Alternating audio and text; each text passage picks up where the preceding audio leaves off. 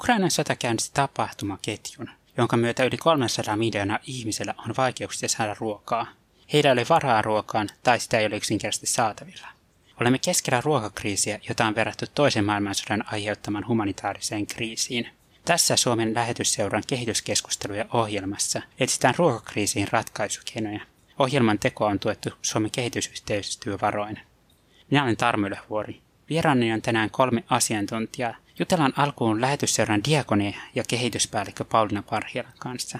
Pauliina, miten ruokakriisiä voisi lähteä ratkomaan?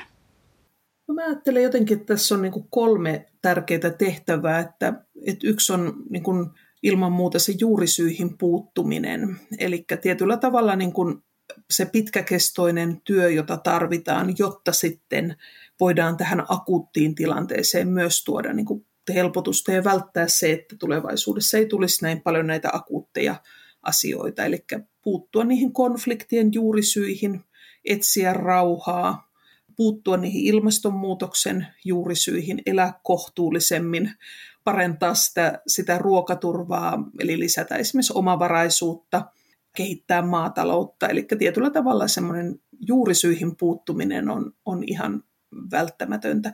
Mutta sitten toisaalta minusta on tosi tärkeää niin parantaa ylipäätään tämmöistä kriisikestävyyttä, koska näköpiirissä on se, että tämmöisiä shokkeja näissä ilmastooloissa ainakin on odotettavissa ja, ja meillä on kuitenkin kymmeniä aktiivisia konflikteja, joihin ei ole löydetty vielä sitä ikään kuin rauhaa tuovaa ja vakautta tuovaa ratkaisua. Eli tietyllä tavalla siis mä että se kriisikestävyyden parantaminen ihan siis yksilön tasolla, yhteisön tasolla, yhteiskunnan tasolla on, on niin kuin välttämätöntä. Mutta sitten kolmanneksi kyllä tähän akuuttiin tilanteeseen vastaaminen on myöskin tärkeää, että et, et jos sitä, niihin juurisyihin pyritään puuttumaan ja kriisikestävyyttä parantamaan, niin kyllä sitten tämä akuutti tilanne on myöskin tosi tärkeä ja, ja silloin on just tärkeää miettiä sitä, että et, et miten tähän ihmisten nälkään pystytään vastaamaan ja kanavoimaan sitten resursseja siihen myöskin.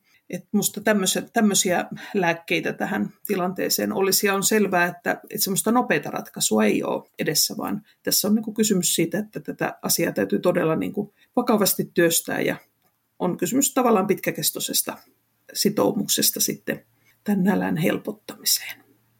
Lähdetään hieman perkaamaan ruokakriisin ratkaisuja.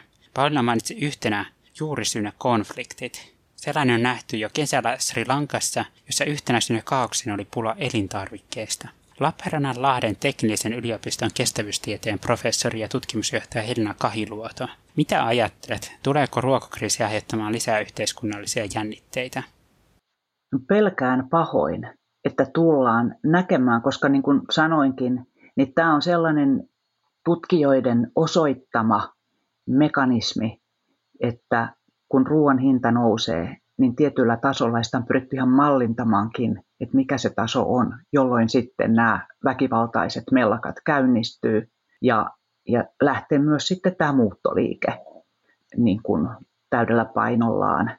Eli, eli tota, kyllä, kyllä sellaista on odotettavissa, jos me ei saada tätä, tätä niin akuuttia kriisiä mahdollisimman nopeasti ratkaistua. Et, että niin kun, ja, ja nimenomaan tietysti siellä, missä se ruoan hinta, missä se maksukyky on alhaisin, niin siellä se ruoan hinnan nousu tuntuu ensimmäisenä, jossa suurin osa tuloista jo nyt menee ruokaan, niin, niin se tietenkin se joustomahdollisuus siinä on pienin. Ja tietysti myös jos katsotaan eri väestöryhmiä, niin näin on täällä teollistuneessakin maailmassa, mutta sitten globaalissa näkökulmassa, niin, niin nämä köyhät maat, jotka on tuonnista riippuvaisia, niin niissä se, niihin se heijastuu ensimmäisenä. Ja, ja, ja valitettavasti on todennäköistä, että siellä sitten näitä mellakoita syntyy. Et esimerkiksi Etiopiassa silloin viime ruokakriisin aikaan, niin se meni juuri näin, että oli tämä El Niño-ilmiö, joka on tämmöinen ihan normaali ilmastojärjestelmään liittyvä tällainen muutaman vuoden välein toistuva niin kuin poikkeama. Se aiheutti silloin lämpötilan poikkeuksellista nousua tuolla Etelä-Amerikassa ja Etiopiassa, Itä-Afrikassa kuivuutta. Ja tämä aiheutti sadonmenetystä ja se johti mellakointiin ja tämän hallituksen vaihtumiseen Etiopiassa. Eli tämä on, mutta tämä on siis, niin kuten sanoin, niin tämä on niin kuin sellainen mekanismi, joka toistuu eri puolilla maailmaa. Eli, eli siksi olisi tärkeää, että näillä haavoittuvimmilla alueilla pystyttäisiin estämään sen ruoan hinnan nousu nyt tai, tai niin kuin tukemaan niitä. Ja tietenkin se kaikista tärkein asia olisi, että saataisiin sieltä se vilja liikkeelle, joka on ollut jumissa ja, ja siitähän näkyy nyt positiivisia merkkejä. Mutta ellei tämä riittävässä määrin toteudu, niin sitten tarvitaan muuta ruoka-apua, koska muutoin niitä konflikteja syntyy. Ruokakriisiä ei voi siis ratkaista kansallisella tasolla, vaan globaalisti. Juurisyytkään eivät ole toisistaan irrallisia, vaan niitä täytyy ratkoa yhdessä. Hyvä esimerkki on vaikkapa ilmastonmuutos ja maatalouden kehittäminen. Helena, miten kestävä maataloutta pitäisi lähteä rakentamaan? Joo, että meillä on kyllä malleja sille, että miten kestävä viljelyjärjestelmä, tuotantojärjestelmä, ruokajärjestelmä voidaan rakentaa niin, että riittävä, riittävä ravitsemuksen tuottaminen ihmisille ei tuota samalla ilmastonmuutosta, vesistöjen rehevöitymistä, luontokatoa, joka sitten lopulta iskee takaisin.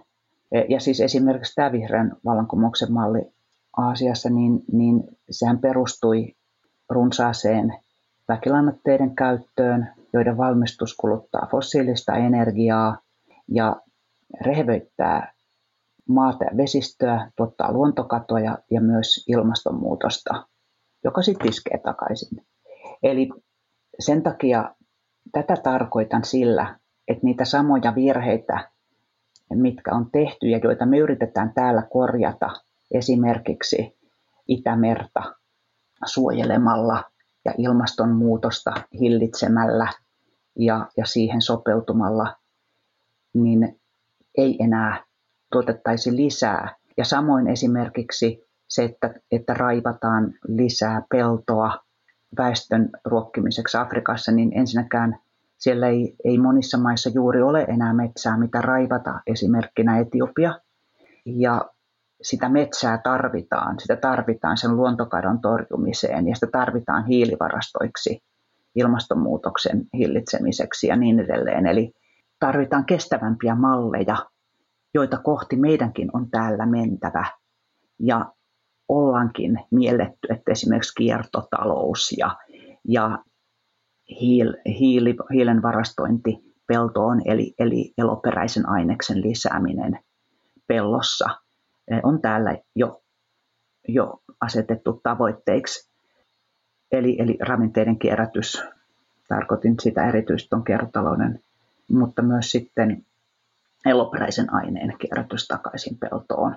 Ja, ja näin, niin, niin on turha lähteä tai olisi parempi, että välttäisimme ne opit, ne niin kuin kantapään kautta oppimiset, eikä ole aikaa enää niille, niin tuolla vähemmän teollistuneessa eh, maailmassa, kehittyvissä maissa, vaan meidän täytyy pystyä hyödyntämään oppi niistä virheistä, mitä täällä on tehty. Sama koskee esimerkiksi tätä eh, fossiilisen energian tuotantoa, että on turha käydä sitä vaihetta läpi kehittyvässä maailmassa, vaan on parempi siirtyä suoraan uusiutuviin energialähteisiin. Niin, eikä meillä, meillä ei ole aikaa näiden globaalien uhkien ratkaisemisessa enää antaa osan pallosta tuottaa lisää ongelmia, vaan meidän täytyy pyrkiä ylittämään nämä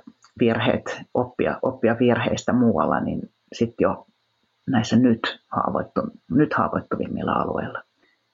Maatalouden kehittämiseen liittyy olennaisesti naisten asema. Helsingin yliopiston maatalousekonomian professori John Sumelius. Miten naisten asemaa maataloudessa voisi parantaa? Naisten heikko asema monessa Afrikan maissa on kyllä yksi syy myös siihen, että, tuota, että on ruokaongelma. Eli esimerkiksi minulla on yksi tutkija täällä, Rossin Gutia, joka on väitellyt minulle täällä Suomessa. Hän on kotoisin Länsi-Keniasta. Ja hän kertoo siellä, että naiset, että virallisesti naisilla on, on oikeus omistaa maata, siis lain mukaan, että vanhat perinteiden mukaan niin nainen ei voi omistaa maata. Ja nämä vanhat perinteet elää siellä, siellä länsikenissä, sen takia nainen ei voi saada luottoa pankista. Kun hän yrittää saada luottoa, niin pankinjohtaja sanoi, mutta hän on nainen, että periaatteessa eihän tämä oikein mene, vaikka, vaikka se nyt sitten lain mukaan hänellä olisi oikeus.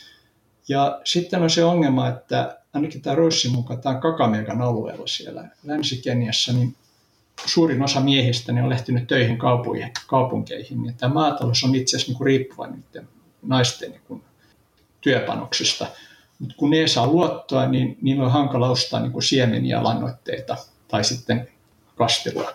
Ja tyypillisesti, kun on tällainen perinteinen yhteiskunta, niin tarkoittaa myöskin sitä, että naisilla ei oikeastaan, niillä ei ole pääsyä näihin tuotantoresursseihin. Tarkoittaa sitä, että on olemassa tällaisia erilaisia kastelujärjestöjä, mutta aika usein siinä on niin kuin miehiä päättävissä elimissä ja naisilla on aika hankala päästä mukaan sinne päättämään. Ja se tavallaan, se on niin pahaa tahtoa, mutta se menee vähän sillä lailla, että usein naisten näkökohdat jää vähän, vähän varjoon. Ja tota, tämä Rose, joka on hyvin, hyvin itse omistautunut tähän, niin hän on perustunut tällaisen nais, naisverkostoja siellä Kakamegassa ja ilmeisesti niillä on toimintaa. Sitten yksi toinen tapa ratkaista tätä on myöskin se, että perustetaan vähän sellaisia osuuskuntatyyppisiä niin kuin järjestöjä tai, tai vastaavia yhdistyksiä, johon kuuluu vain naisia, ja naiset yhdessä tukevat toisiaan. Ja tavallaan kun on sanotaan 20 naista, niin niillä on yhdessä on sellainen voima, mikä ehkä yksittäisellä naisilla ehkä ei olisi. Et se on sellainen aika mukava tapa Lähetysseuran diakonia kehityspäällikkö Paulina Parjala. Mainitsit alussa kriisikestävyyden. Miten sitä vahvistetaan?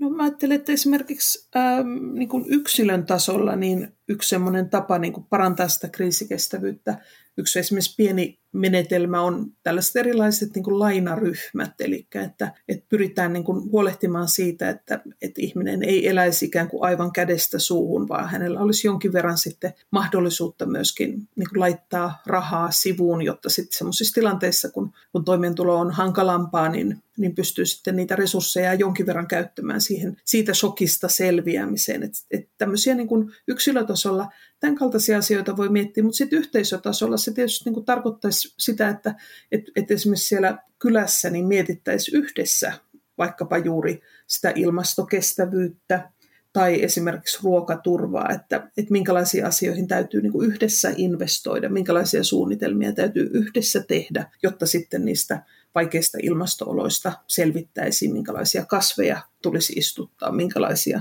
puita tähän kylään juuri tarvitaan. Että jotenkin semmoisen niin paikallisen ympäristö, ruokaturva, suunnitelman tekeminen ja toteuttaminen olisi tosi tärkeää. Et totta kai sitten tässä on tosi tärkeä rooli näillä paikallisilla rauhanrakentajilla, jotka sitten paikallisia konflikteja, kun näiden isojen konfliktienkin sisälle mahtuu paljon pieniä paikallisia konflikteja, niin pystyisivät sitten niitä pieniä paikallisia konflikteja sovittelemaan ja sillä tavalla niin kuin tuottamaan siihen ympäristöön semmoista rauhaa ja vakautta. No sitten tietenkin niin kuin yhteiskunnan tasolla tulee kysymykseen esimerkiksi just tämmöiset niin kuin, niin kuin kaupan ja maatalouden ja omavaraisuuden, kriisivarautumisen kysymykset, johon oikeastaan niin kuin tarvitaan sitten koko yhteiskuntaa mukaan, että että kyllähän tämä niin katastrofivarautuminen esimerkiksi kehittyvissä maissa on huomattavasti parantunut viime vuosikymmeninä, että siihen on myöskin satsattu tosi paljon. Mutta mä ajattelen, että kansainväliset toimijat voi vaikuttaa siihen esimerkiksi sillä tavalla, että annetaan enemmän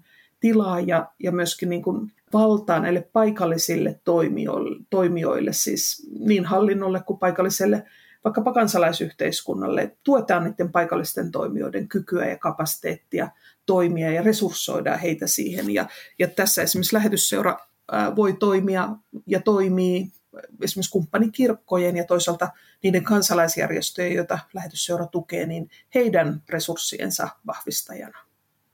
Lähetysseura laajentaa ruokaturvaa ja toimeentuloa tukevaa työtään Itä- ja Länsi-Afrikassa. Nyt lisärahoitusta on tiedossa kolmelle ulkoministeriön tukemalle kehitysyhteistyöhankkeelle, eikö vain?